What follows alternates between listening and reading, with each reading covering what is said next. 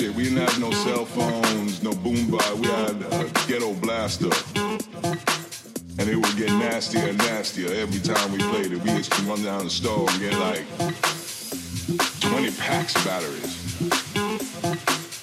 And it was just satisfactory. But it sounded like from the factory of fun. shimmy, shimmy, y'all, shimmy, yeah, shimmy, yeah.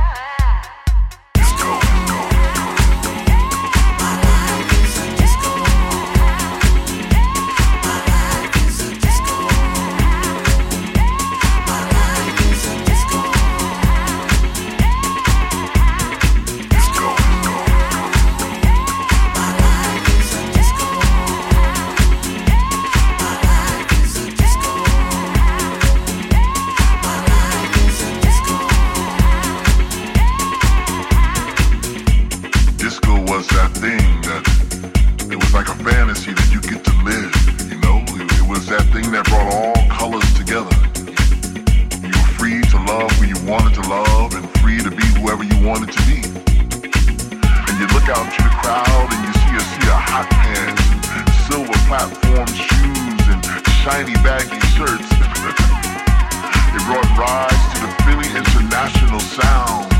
Mel Cheren and Giorgio Moroder.